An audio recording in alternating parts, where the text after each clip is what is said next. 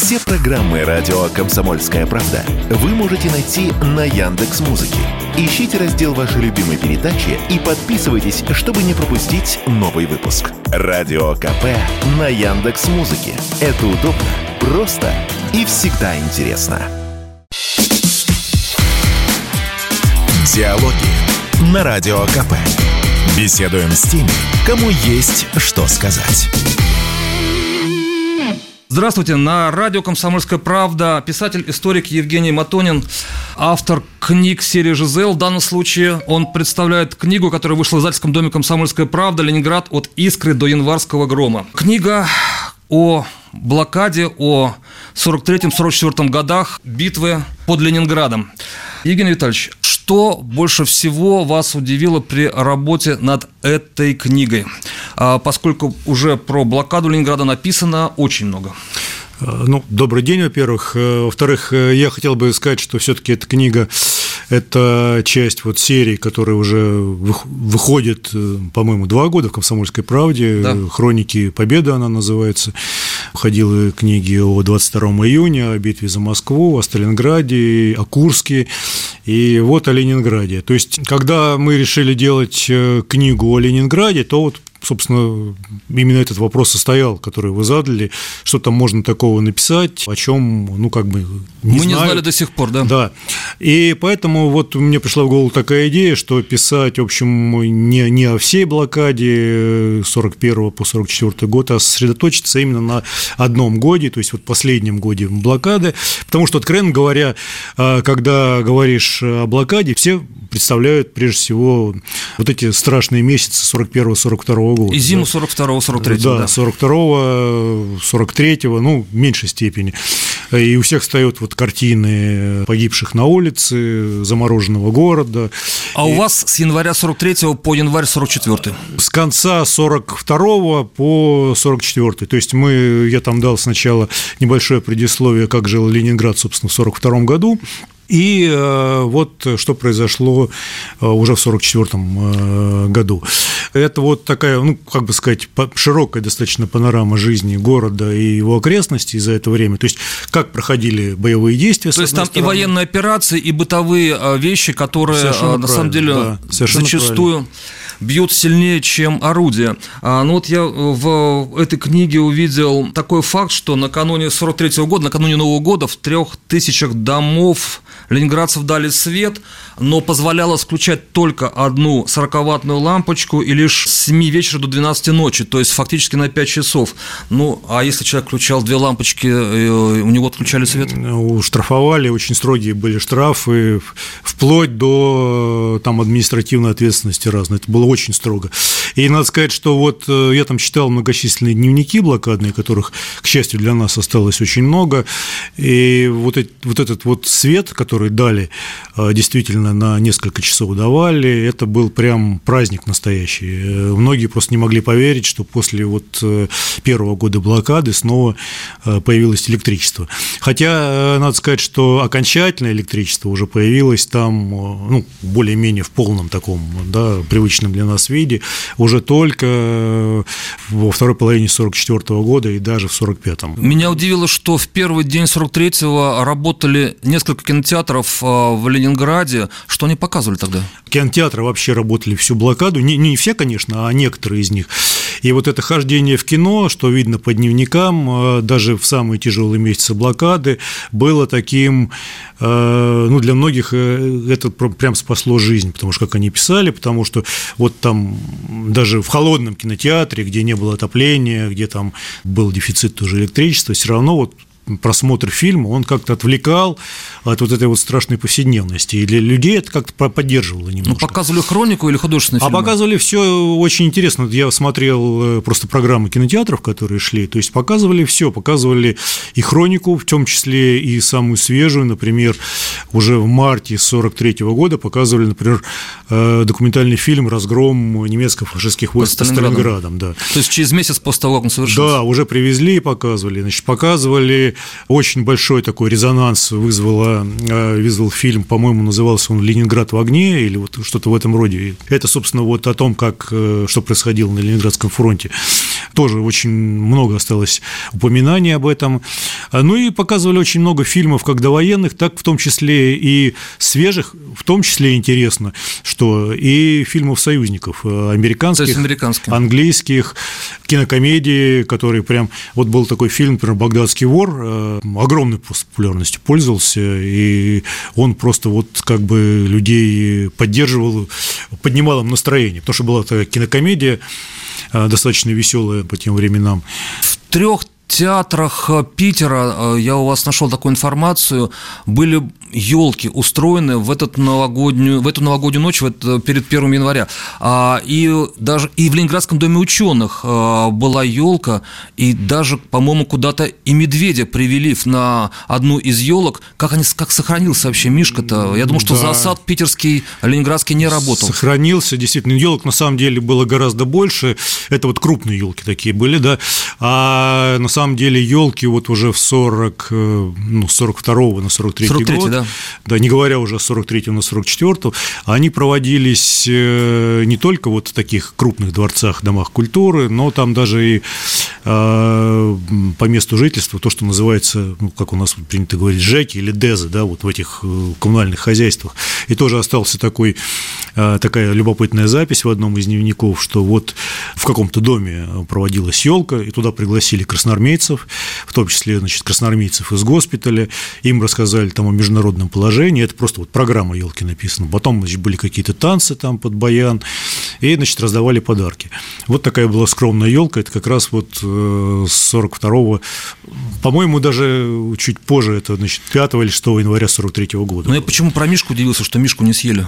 Не съели, а вот, к сожалению, там тоже у меня есть э, такой эпизод, котов. Очень многих съели, к сожалению, и тоже остался такой эпизод, когда впервые весной, по-моему, 44, 44 по-моему, года увидели э, в витрине какого-то магазина сидела кошка с котятами. Кошка с котятами. И собралась целая толпа, которая э, не верила своим глазам, что вот такое может быть. То есть это был такой вот как бы один из первых вестников уже мирной жизни приближающейся. Этому видел факт, что выдавали пиво перед Новым годом 43-м.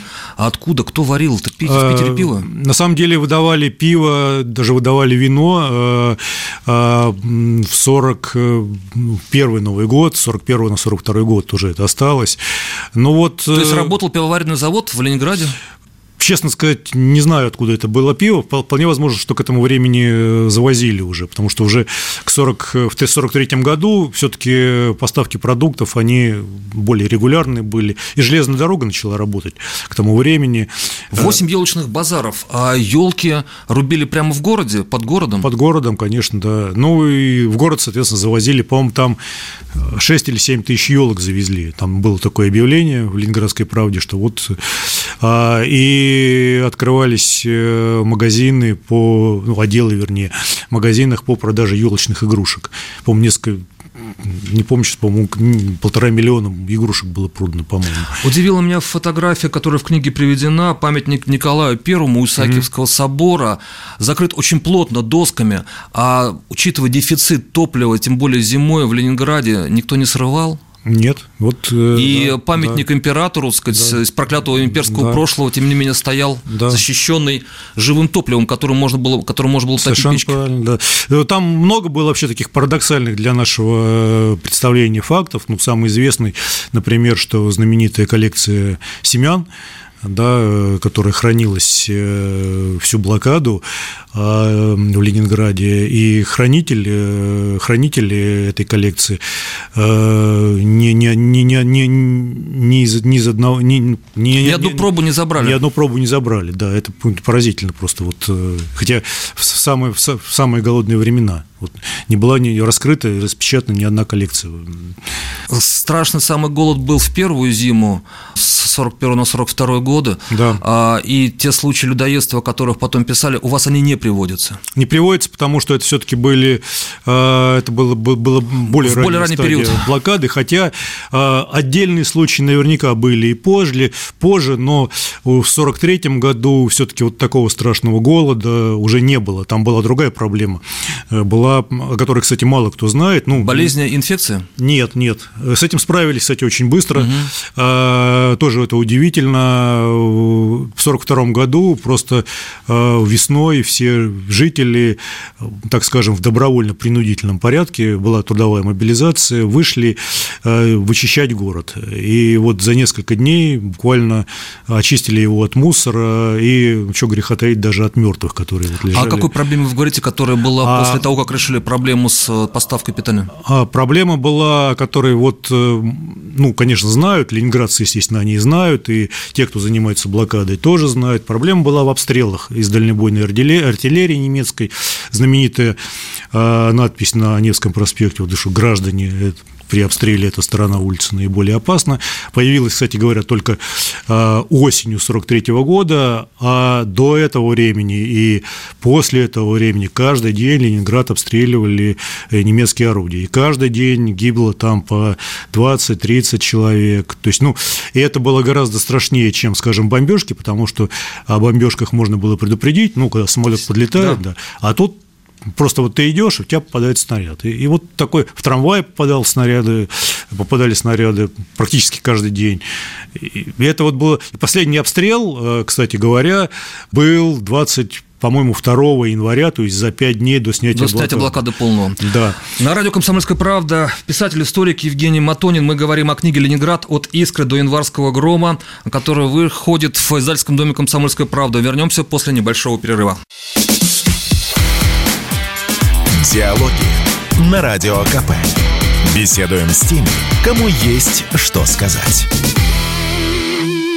Мы говорим с писателем-историком Евгением Матониным о книге «Ленинград. От искры до январского грома». То, что происходило э, в городе на Неве в 43-м и начале 44-го годов э, операции, которые привели к тому, что блокада сначала была прорвана, а потом частично снималась. Известно, что э, ну, э, конечно, большую часть блокады осуществляли войска вермахта. Гораздо меньше известно о роли Финляндии, которая блокировала э, город в котором жило 3 с лишним миллиона человек с северо-запада. Но там еще были и голубая дивизия из Испании, Норвежский легион. Касаетесь ли вы э, их действий в этой книге? Э, нет, не касался, э, потому что, собственно, что касается финского участка фронта, там достаточно пассивная такая ситуация была до лета 1944 года. То есть, конечно, не значит, что там все было тихо, но, в общем, фронт стоял на месте, и э, были, что называется, такие бои местного значения. А вообще, надо сказать, что вот, э, если касаться этой стороны боевых действий, а, если смотреть сводки Совинформбюро, например, а, там, 43 -го года, то Ленинград очень мало упоминается. То есть он упоминается только во время вот крупнейших вот этих операций в январе 43 и в январе 44 года, а между ними упоминается только, ну вот, знаете как, на Ленинградском фронте сержант Иванов и старшина Петров захватили там пять немецких э, солдат. Ну, то есть вот такие вот какие-то Довольно местные... локальная частная история. Да. То есть а ничего... с чем это связано? Из-за того, что не было успехов на фронте? Это связано, во-первых, с этим. Э, э, тут тоже такая есть мало достаточно известная страница. Известная, но не очень, скажем, не очень изученная нашими историками, да, потому что ведь блокаду хотели снять полностью уже в 1943 году, но этого, к сожалению, не получилось. Ее удалось удалось только прорвать. Это первая операция «Искра». Это операция «Искра», да. И знаменитые Синявинские высоты, они еще долгое время, например, находились в руках немцев. И вот с этих самых Синявинских высот э, немецкая артиллерия обстреливала, в частности, э, эшелоны, которые шли в Ленинград по, по узкому, узкому коридору, горлышку, да. да, бутылочному. И вот эта дорога, офици... ну, неофициально, но так она называлась в газетах «Дорога Победы», которую проложили там буквально за э, три недели. А, а правда, что там клали прямо на снег да, шпалы и рельсы? Да, да, потому что там была промерзшая почва, и она, в общем, выдерживала. Ну, потом, естественно, меняли, меняли. Э, э, ну, просто нужно было как можно быстрее запустить. Э, Ее же там движение. буквально за пару недель сделали 30 километров с да, лишним. Да, там 39 километров, по-моему, было, да.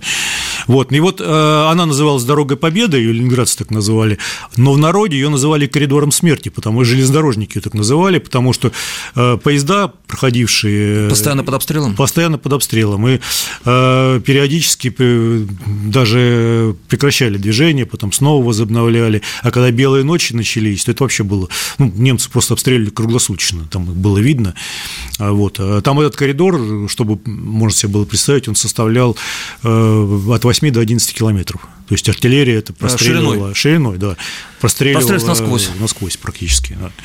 А вот... стреляли, а, я так понимаю, что там не только из немецких, но потянули э, и французские, и чешские дальнобойные орудия. То есть там как раз работали... Ну, это трофейные были, да, там были орудия... И город простреливался весь?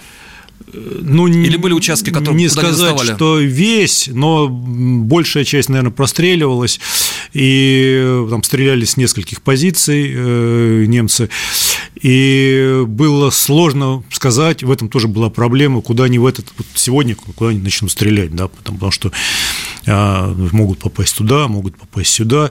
И э, была такая даже тактика у советской артиллерии, что когда начинался обстрел, то вот наши артиллеристы, они вызывали огонь на себя, что называется. Чтобы они, они по мирным жителям стреляли. Да, чтобы они стреляли. Но, к сожалению, это тоже не помогало, потому что был создан даже целый контрбатарейный корпус такой, а, ну, и все равно с немцами справиться не смогли, потому что они очень хорошо были укрепленные позиции, и э, прекратились обстрелы только тогда, когда их, в общем-то, выбили вот э, с тех позиций, когда они, которые они занимали под Ленинградом. А про немецких диверсантов, которые работали в Ленинграде, речь идет, или этой страны не касаетесь? Нет, это, мне это не, не, не касался, хотя, хотя там тоже есть и любопытные документы. Э, в основном это были, кстати говоря, не немцы, в основном это были завербованные, перевербованные пленные, красноармейцы, которых там выбрасывали, э, которые проникали в Ленинград. Ну, в основном их вылавливали очень... Прям мы очень много документов таких. Э, а о том, что достаточно эффективна была работа контрразведки. Да, да. Там, там работала и контрразведка, и милиция, кстати, и патрули э, ленинградские, собственно, вот из, из рабочих. А, и очень много было, кстати, случаев, когда задерживали не просто диверсантов, а уголовников.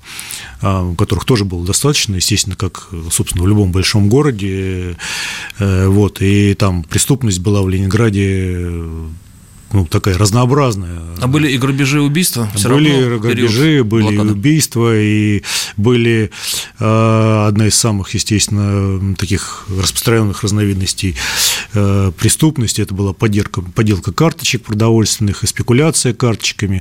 Ну и черный рынок, там, значит, э, на котором много чего творилось. Э, это все было, естественно, тоже. А много что творилось, имеется в виду, что люди продавали последнее, чтобы купить хлеб? Быть такое тоже было, да. И, э, ну и там, кстати, в дневниках очень интересно, э, очень интересно видно, как снижалась цена на хлеб э, на черном рынке. То есть вот когда, например, в конце 1942 года килограмм хлеба стоил, по-моему, 400 рублей, 400-450 рублей. А как только прорвали блокаду, то есть это начало января 43-го, э, цена сразу упала вдвое, значит, стоила значит, 200 рублей, там, а потом еще меньше. Это там. речь о буханке идет? Или о килограмм. О килограмме килограмм, хлеба, да. да килограмм. А, то есть, а не можно сравнить, скажем, зарплаты там рабочего или, к примеру, то есть, насколько это стоило от зарплаты, то есть, сколько можно было купить на зарплату Средняя хлеба? зарплата, если мне память не изменяет, была тогда в пределах 100-200 рублей, вот это вот, ну, 200 это было хорошая То есть, килограмм хлеба стоил больше, чем зарплата? Да, это да, да, вот примерно так. Глава январь 1943 у вас называется «От радости прыгали, как малые дети». Угу. Речь шла, идет именно о январском прорыве блокады во время операции «Искра». А кто, э, чья главная роль была в, этой, в этом прорыве? Ну, главная роль была войска Ленинградского и Волховского фронтов, то есть они, э, как мне кажется, заслуживают того, чтобы о них вместе сказали, потому что они же шли навстречу друг другу, и, в общем, они встретились. И были а, очень большие потери. А, ну, потери вообще были большие, потому что э, битва за Ленинград, если так сказать, да, она шла с сентября, там, даже с лета 41 по Э, ну, по лето 44-го, три года, да, и за это время было мы очень много чего, и, как я уже говорил, э, попытки снять, прорвать блокаду не всегда оканчивались успешно. И штурмы... И вы приводите там, а, насколько я видел, а, и мнение Жукова, и мнение Мерецкого, и других военачальников, которые признают очень высокие потери там и очень да. высокое сопротивление немцев. Конечно, да. И, и так, э, вопрос в том, что операция «Искра», она должна была закончиться, как я уже говорил, полным снятием блокады. Этого не удалось. Там пытались потом эту операцию как бы развить, там были другие Чтобы расширить операции. хотя бы этот коридор. Да, этого тоже не удалось сделать. И вот весь 43-й год, еще там об одной вещи я должен тут сказать, что не было понятно, как будут действовать немцы. И э, везде вот читаешь и в дневниках, и в воспоминаниях каких-то, значит, наших военачальников и партийных руководителей, там, партийных государственных Ленинграда, Главным был вопрос, что будут делать немцы, не, соберутся ли они снова штурмовать город. Вот этот вопрос был очень важным. И слухи ходили, что вот-вот начнется штурм. Это тоже видно. А, со ну, стороны немцев? Со стороны немцев, естественно, да. И... Но не финнов, финны стояли, не двигались. Нет, финны, ну, непонятно, что было там с финнами, но, конечно, основная опасность исходила от немцев, и это тоже прекрасно все понимали. Вот. Но вот, э, собственно, э, после разгрома немцев под Курском уже стало понятно, что у них э, В августе 43-го. Да, в августе, ну, там, в июле-августе 43-го уже было понятно, что у них просто не хватит сил на новый штурм Ленинграда, тем более, что они из группы армии «Север» вынуждены были перебрасывать туда на юг какие-то, в общем, дополнительные части, резервы свои и было уже понятно, что им теперь главное хотя бы удержать свои позиции, а о штурме речь не идет. С писателем-историком Евгением а, Матониным мы говорим о книге «Ленинград. От искры до январского грома». Книга а, выходит в издательском доме «Комсомольская правда». Там собраны уникальные фотографии, а, часть рассекреченных документов, с которых гриф секретности был снят не так давно. Вернемся после небольшого перерыва. Диалоги на Радио КП. Беседуем с теми, кому есть что сказать. На «Комсомольская правда» а, говорим с писателем-историком а, Евгением Витальевичем Матониным о книге «Ленинград от Искра до январского грома». 43-44 года. А, битва в Ленинграде по освобождению Ленинграда, по деблокированию этого замечательного города, в котором осталось население от 3 миллионов 600 с небольшим тысяч к концу Ленинградской операции. А, скажите, первый поезд, мы говорили о нем, он пришел по шпалам, проложенным на снег. А в апреле 43-го а, глава называется «Встречаются нарядные женщины». То есть это был первый проблеск уже человеческого, выплеска человеческих эмоций, когда женщины что, там была ранняя весна, надели, сказать, плащи легкие, так сказать, кофты, и люди видели, что, что жизнь продолжается? Да, в какой-то степени собственно, первые проблески там были еще весной 42 года, несмотря вот на э, тяжелую Тяжелейшую зиму. Да, да, зиму. Ну, сама просто весна, вот солнце, ну, как бы это настраивает на какие-то положительные эмоции. А в 43-м, да, действительно, в дневниках очень много впечатлениях людей, которые приезжали в Ленинград там по каким-то своим делам, они вот с удивлением отмечали, что э, появляются даже женщины там с накрашенными губами. Вот очень много что вот есть. Да, что удивительно, что в трамваях вот есть нарядные люди. Губную помаду не съели, хотя. Нет, не съели. Вот оказывается. Ну, понятно, что в Ленинграде жили не все одинаково, да, что кто-то жил действительно очень тяжело и, значит, в проголодь, кто-то жил, э, ну, скажем так, более э, ну, ну, мог себе что-то позволить. Мог себе что-то позволить, действительно. И, ну, понятно, что там снабжение военных было лучше. Понятно, что снабжение там высших офицеров советских было еще лучше. Там были специальные категории, да, по которым... Понятно, что люди, которые работали в Смольном, допустим, да, их еще там лучше обще... Э, снабжали. Но в целом ситуация, конечно, была тяжелая. Э, и э, вот весной 43 -го года, когда появилось солнце, когда появилось, значит, какие-то первые афиши яркие, тоже там есть впечатление об этом. Ну, действительно было такое впечатление, Афиши, что... театральные и Театральные, кино, даже спортивные, там же были даже футбольные, матчи. матчи были, которые еще в 42 году проходили, а в 43-м тем более проходили, и иногда даже под бомбами проходили. И это вот создавало все-таки такое впечатление, что такое ощущение, что ну как бы жизнь продолжается, вот, что не все потеряно, да, и что и Ленинград, скоро даже, закончится. Даже да. умудрялся производить оружие, а, ну, конечно. и там какие-то стволы отправляли вот тем самым поездом смерти на Урал, чтобы там уже их доводили конечно, до ума. Да. Ну, есть... Кировский завод производил сначала танки и там части какие-то для танков. Ну, самая известная история это о том, что в Ленинграде производился знаменитый автомат ППС, пистолет-пулемет Судаева, который вот считается, так многие считают его чуть ли не самым лучшим пистолетом-пулеметом Второй мировой войны по своей э, надежности, простоте. Он именно производился именно в Ленинграде. А как в городе, как в город металл заводили? Вот этим самым поездом смерти? Ну, завозили самолетами, завозили через Ладогу на кораблях, завозили, потом уже, естественно. То есть не э, только продукты шли в город? Нет, не только, конечно, шло, шло и топливо. Ну, там еще была э, совершенно замечательная история, но она, правда, немножко выпадает вот из тех временных рамок, о которых я пишу, о том, что например, по дну Ладоги проложили целый э, топливный э, топливопровод, да, и потом проложили еще линию электропередач тоже. То есть вот Ладога, она играла роль не только дороги жизни, которую все знают, да, но еще по спасению, э, сыграла роль по спасению Ленинграда от энергетической блокады во многом. А там только одна пятая ГЭС работала, которую постоянно обстреливали? Ну, там работала не одна ГЭС, но вот самая крупная была вот эта пятая ГЭС, которую периодически бомбили. Ее там, там что-то какое-то большое количество батарей было поставлено на ее защиту специально. Да, специально поставили, потому что там даже было воззвание, что вот 5 ГЭС, от нее зависит жизнь Ленинграда фактически.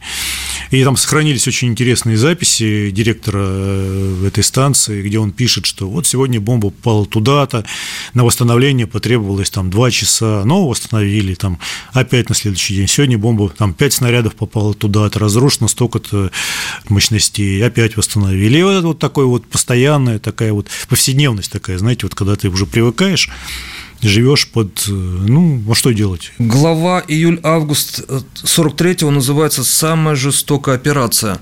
А, о чем будет речь? Это речь идет о Синявинских высотах, о как раз штурме... С самыми огромными потерями. С большими очень потерями, да. Там были очень сильно укрепленные позиции немцев, и долго очень их не удавалось взять. Но потом все-таки взяли. Но взяли не все высоты, и часть высот у немцев так и оставалась до конца практически э, вот, э, до снятия блокады. Да. Они потом сами оттуда ушли, когда уже ну, было понятно им, что нужно уходить. Жестокость связана именно с потерями. А винили военачальников э, в том, что плохо спланирована операция, недостаточно э, сосредоточено э, резервов на конкретных направлениях, недостаточно, скажем, орудий бьет по конкретным немецким укреплениям. Есть материалы о том, что то, так сказать, в Москве в Ставке Верховного Главнокомандующего были недовольны тем или иным руководителем операции? Не руководителем, там есть очень много документов, это постоянно было на самом деле, потому что результатов-то не было, поставленных ставкой изначально. И вот и существует там переписка между а, ставкой, документы, которые подписывал Сталин, и значит, вот командованием Ленинградского фронта и Волховского фронта, где им все время... А там же, сказать, был в том числе и маршал Жуков. Маршал Жуков был э, наблюдателем отставки в 1943 году, в январе 1943 года он действительно туда приезжал. Но как бы такого непосредственного участия он все-таки там не, не, не играл. Он Маршал был... Мерецков. Мерецков, конечно, да, командовал э, войсками э, Волховского фронта, и Говоров, соответственно, Говоров. был, э, который командовал Ленинградским фронтом. Собственно, Говоров-то, он находился в Ленинграде, внутри блокадного кольца, а Мерецков... Снаружи как бы. Снаружи, да, и вот они шли навстречу друг другу, в итоге, в итоге прорвали и установили вот этот самый коридор. И что там в документах, какие конкретно претензии высказывались в адрес командующих фронтов или, может быть, на уровне нескольких командующих дивизиями или полками? А, ну, та, там очень много, на самом деле, документов было, я на память, честно говоря, просто не помню. То есть, ну, как, э, вот там Сталин там что вот задача не выполнена, там маршалом, маршалу Мерецкову, генерал-полковник, он, по-моему, был тогда. На тот момент, да. Да, Говорову, там, обратите внимание, что вот задача не выполнена, почему не выполнена. И, Но значит, он не снимал э, командующих фронтов или все-таки нет, снимал? Нет, нет, не, не, не снимали. Были, были, были перестановки на уровне там Э, командиров дивизии, Дивизии, да, а вот э, командующие войсками фронтов так оставались все время э, вот, значит, Говоров и Мерецков. Постоянно там, ну, просто еще раз, ну, не, было, не были выполнены поставленные задачи перед ставкой изначально. Поэтому все время одна операция не удалась, другая. Там их было очень много, этих операций, более мелких, чем вот эти вот известные На, И названные в заголовке книги, да? Да, да, да. Которые шли, начиная с января, с конца января 43 -го года, потом в феврале 43 -го года, в марте 43 -го года, потом летом 43 -го года потом в сентябре 43 -го года. Вот все это было попытки как-то расширить коридор и э, снять блокаду. А глава ноябрь 43-го очень многие стараются ходить с фонариками. Mm-hmm. О чем идет речь? О том, что в Ленинграде до тех пор постоянно соблюдалась жесткая светомаскировка, вплоть до января 44-го, и не было, в принципе, уличного освещения. О чем идет речь? Да, именно об этом речь, э, потому что ну, был комендантский час, и с наступлением, э, с наступлением темноты необходима была светомаскировка. Вот. А, и э, специально ленинградские так сказать, инженеры и умельцы сначала они разработали такие фосфорицирующие значки, которые цеплялись э, на пальто, там, угу. на, на, на куртку. То есть просто обработанные фосфор, фосфором, и они светились? Да, чтобы народ не сталкивался с друг другом просто угу. вот, значит, в темноте. То есть они не освещали дорогу, но хотя бы показывали, что показывали, кто-то что идет. кто-то идет, да. А, ну и люди ходили с фонариками, а, и интересно даже, что а, есть там тоже воспоминания, что даже со свечками ходили. И вот э, там автор дневника пишет, что очень такое странное впечатление. Значит, вот выходишь на Невский, кстати, Невский тогда до 1944 года, об этом тоже мало уже кто помнит, назывался проспект 25 октября а Дворцовая площадь – площадь Юрицкого. И вот старое название вернули только в январе 1944 года, уже непосредственно перед снятием блокады, специально было постановление, а, и специально, как пишут, было даже голосование за то, что возвращать или не возвращать там по каждой улице. Там было несколько э, улиц и площадей. Которые... И смогли провести в Ленинграде голосование относительно возвращения исторических имен? Нет, имел, имелось в виду голосование в Ленсовете там проводилось. То есть вот было заседание Ленсовета, и там там, за то, чтобы вернуть там площадь Урицкого название Дворцовая площадь. Там, да, за то, ну, вернули. Но что, что интересно, несмотря на эти официальные названия, а, в дневниках ленинградцев а, названия все старые. То есть Невский проспект, и Невский, и Дворцовая. Дворцовая площадь, э, вот эти новые советские, так скажем, названия встречаются достаточно, э, достаточно редко, очень редко. То есть, Причем не... у ленинградцев разных возрастов. Разных. Невский проспект всегда называется Невским проспектом, но я вот на проспект 25 октября не встречал нигде, ни, ни в одном дневнике. На радио «Комсомольская правда» говорим с писателем и историком Евгением Матониным о книге Ленинград от искры до январского грома. Эта книга выходит в издательском доме «Комсомольская правда» к 80-й годовщине снятия блокады Ленинграда. Вернемся после небольшого перерыва. Диалоги на Радио КП. Беседуем с теми, кому есть что сказать. С писателем-историком Евгением Матониным я, Игорь Емельянов, э, говорю о книге «Ленинград. От искры до январского грома». 80 э, лет назад, 27 э, января 1944 года, завершилось основное сражение за освобождение Ленинграда, который был в блокаде, в частичной, в полной. И документы, в том числе уникальные, и фотографии, которые приводятся в книге, их необходимо видеть, об этом необходимо читать. Э, часть документов лишь недавно э, была с них снята, был снят с них гриф секретности. Алиса Френдлих приводит ее воспоминания. Ей было 8 лет тогда. Вспоминала про студень из столярного клея. А чьи еще воспоминания при работе над этой книгой вас задели, зацепили, припахали, может быть? На самом деле э, произвели впечатление дневники, даже не воспоминания, а именно дневники, которые вели даже в этих э, тяжелых э, условиях самые обычные люди, ленинградцы, фамилии которых, ну, сейчас, наверное, никому уже ничего не скажут. То есть там это... есть и рабочие, и есть, артисты, и, и секретари кого там только комсомола. нет. Кого там только нет. Там, то есть люди есть и школьники, есть и рабочие, есть и военные, есть и Алиса Френдлих. Ну, Алиса Френдлих – это воспоминания ее уже такие, как бы постфактум, что называется. А вот очень интересно было читать э, именно э, записи, которые делались тогда, что вот там сегодня дали свет, а сегодня там не дали свет, а сегодня э, там мы сварили э, из клея студень, а сегодня там в одном из дневников э, было, там как отмечали Новый год, и там, значит, елку не смогли достать, и папа нарисовал елку на стене просто вот, э, значит, карандашом, и вбили гвоздики, и дети туда, значит, на эти гвоздики начали вешать какие-то игрушки, и вот получилась такая елка. Кто-то вспоминает, как в кино вот ходили, опять же, да, как кто-то очень много воспоминаний осталось, как пустили трамвай. Правда, это 42 год. После а там... долго в Питере, не, э, в Ленинграде не ходил трамвай? Он недолго не ходил, кстати, трамвай почти всю блокаду не ходили там троллейбусы и автобусы, потому что автобусы забрали просто на фронт, а троллейбусы, понятное дело, там, значит, ну, электричество. Провода, да. Да, а трамвай не ходил только достаточно короткое время с э, там середины декабря по середину апреля. И вот когда вы запустили трамваи, это, по-моему, было 15 апреля 42 года, это просто был такой тоже праздник настоящий в Ленинграде. И многие даже не верили, что там слышали какой-то грохот, думали, что что это такое, то ли обстрел, то ли, то ли танки даже немецкие идут, то ли еще что-то. Значит, выходили, смотрят, трамваи идут.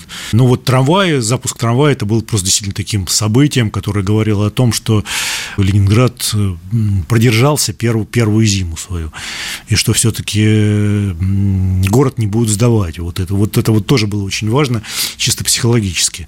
Да, и было очень такое интересное даже исследование, в газетах там писали, в ленинградских, чем был важен запуск трамвая, что поездка на трамвае, она экономит, не помню сейчас точное число, но, условно говоря, там 300 килокалорий. А это очень важно, то есть для вполне возможно, что кому-то трамвай жизнь спас, потому что пройти пешком э, голодному человеку там вот этот километр, потерять эти 300 килокалорий, 300 килокалорий, это могло быть, ну, в общем, уже, сами понимаете, да, что. Э, поэтому много вот э, было всяких таких моментов, которые, кажется, сегодня, ну, какими-то совершенно такими для нас бытовыми, ну, может быть, даже маловажными, а для Ленинграда в тот момент это было, в общем, ну, какие-то этапные такие события, если не сказать даже больше судьбоносные, ну, как трамвай тот же самый, или как электричество. А я увидел э, так мельком фотографию из Эрмитажа, где две сотрудницы картины складывают, а э, Эрмитаж смогли эвакуировать или все-таки часть э, осталась? Часть э, эвакуировали еще в 1941 году, часть хранилась в подвалах Эрмитажа, часть, по-моему, вот тоже боюсь ошибиться, очень многие произведения искусств там и музейные экспонаты хранились в Исаакиевском соборе в подвале. Там, значит, специально его оборудовали, и сам Исаакий его тоже там укрепили мешками различными с песком. И там, кстати говоря, в подвалах э, Зимнего дворца и Эрмитажа, и в подвалах Исаки тоже жили сотрудники э, музеев, которые, собственно, следили вот за сохранностью этих коллекций, ну и заодно и прятались от бомбежек и обстрелов. То есть при эвакуации вывозили, так сказать, не только детей старались вывести, а и ценности, а, к которым относятся и картины, и скульптуры Эрмитажа, а, но что еще вообще вывозили из Ленинграда? Вывозили целые заводы. Большинство заводов было вывезено из Ленинграда. Есть очень интересные данные, где уже в 1944, по-моему, году, что там Жданов, который вот был тогда первым секретарем Ленинградского обкома и горкома, он пишет Сталину о том, что ленинградская промышленность, она потеряла в ходе эвакуации большую часть своих предприятий, и что нужно решать вопрос о том, как восстанавливать восстанавливать эти предприятия. А их смогли довести до Урала, до Сибири? Да. Или значительная часть э, тонула, или сказать, при... Не, не, их, их довезли, вплоть до того, что рабочих вывозили вместе с, с оборудованием, и они там на новых местах. Уже все э, монтировали. Да, монтировали и начинали работать. И была даже идея, рассматривалась идея, что некоторые заводы в Ленинград не возвращать, а вот, ну, условно говоря, в Челябинске начали там выпускать танки, да, вот там их так и выпускать, а в Ленинград не возвращать. Нет, потом все-таки большую часть э, возвратили. То есть, а в Челябинске выпускали э, танки на оборудование, которое вывезли именно из Ленинграда? В частности, да, тоже там в Новосибирске, Э, в Челябинске, во многих других городах, там в целых, в несколько регионах э, возили. И очень интересное тоже, опять же, это немножко за рамками вот э, моей книги, но интересно очень сказать о том, как люди возвращались в Ленинград. Вернуться в Ленинград просто так, по своему хотению, что называется, желанию, было нельзя. То есть, если даже ты имел ленинградскую прописку да. и родился, либо жил в Ленинграде, да, но просто был так и не мог вернуться, не мог вернуться. В первую очередь возвращали в рабочих предприятий, которые возвращались, или тех людей, которые, для которых приходил, что называется, вызов там, ученых каких-нибудь, э, нужных людей, короче говоря. А те, кто хотели вернуться сами, такие были, и они действительно пытались вернуться, их просто саживали с поезда. Уже с э, января 44-го это началось? Это началось даже раньше, это даже вот в 43-м году, потому что вот в этом поезде, который ходил э, по коридору смерти, там было несколько пассажирских вагонов, их начали цеплять туда, и пассажирские вагоны все время сопровождала милиция, наряд милиции, которые смотрели, чтобы, значит, ну, в город, не дай бог, не, пробрались какие-нибудь диверсанты, естественно. Ну и вот так называемые зайцы, э, которые тоже были. А когда, значит, уже блокаду сняли, то э, количество таких зайцев возросло просто в десятки. Они там их, тоже есть очень интересные документы, их там снимали из крыш, снимали, значит, из ящиков под вагонами вынимали, и как там они только не ехали. И это было тоже понятно, потому что люди все-таки хотели вернуться домой, а э, принять всех э, было невозможно, потому что э, ну, не были готовы ни, ни квартиры. Ну, короче говоря, только постепенно можно было принять всех э, тех, кто уехал из Ленинграда. И интересно, что население Ленинграда, по-моему, в начале 43 -го года составляло, по-моему, 550 тысяч там или около, а вот к концу, к концу 43-го уже там больше 600 тысяч, 650 или 670 То есть люди так или иначе возвращались? Да, постепенно возвращались, постепенно, постепенно вот все-таки э, число населения увеличилось э, в Ленинграде. Э, ну, известны страшные дневники, которые вели в Ленинграде, в том числе дети, лишавшиеся родителей от, и от голода в первую очередь, у кого-то они погибали под обстрелами. У вас приводятся и такие документы? Да, есть там такие тоже документы, дневники такие тоже есть. Ну, в общем, это было, не боюсь этого слова, таким достаточно обычным явлением. Смерть от а, голода. А, не только смерть от, горла, от голода. Но и дети, оставшиеся без родителей. Дети, оставшиеся без... И смерть родителей от, от обстрелов. А, даже это было еще более неожиданно, потому что от голода все-таки ну, понимали, что человек может умереть. Вот он там, значит... Совсем дист... плохо уже, да? Дистрофия с ним, да. А от, от обстрелов, ну, вышел человек, пошел там в магазин или куда-то, и снаряд попал в трамвай, все. И, в общем, э, дети оставались без родителей, там убивали знакомых. Ну, это была такая вот самая страшная, это все-таки вот не, неожиданная смерть вот это вот от, от снарядов немецкой артиллерии была. А если говорить о том, какое самое сильное впечатление при работе с документами, мы, собственно, с этого начинали, но сейчас вот э, может быть, вы жалеете о том, что что-то не включили, или наоборот думаете, что вот слишком много здесь а, вот этого горя, вот слишком много, хотя, в принципе, все равно это надо знать.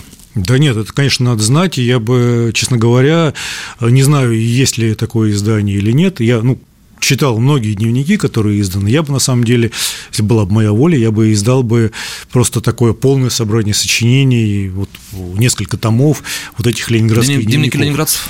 Да, именно дневники ленинградцев времен блокады, потому что когда ты их читаешь не по одному, а в комплексе, это, конечно, создает очень сильное впечатление, и это, в общем, неофициальные сводки, это не газеты, это вот действительно повседневная жизнь, которую вот знают только те люди, которые это могли пережить.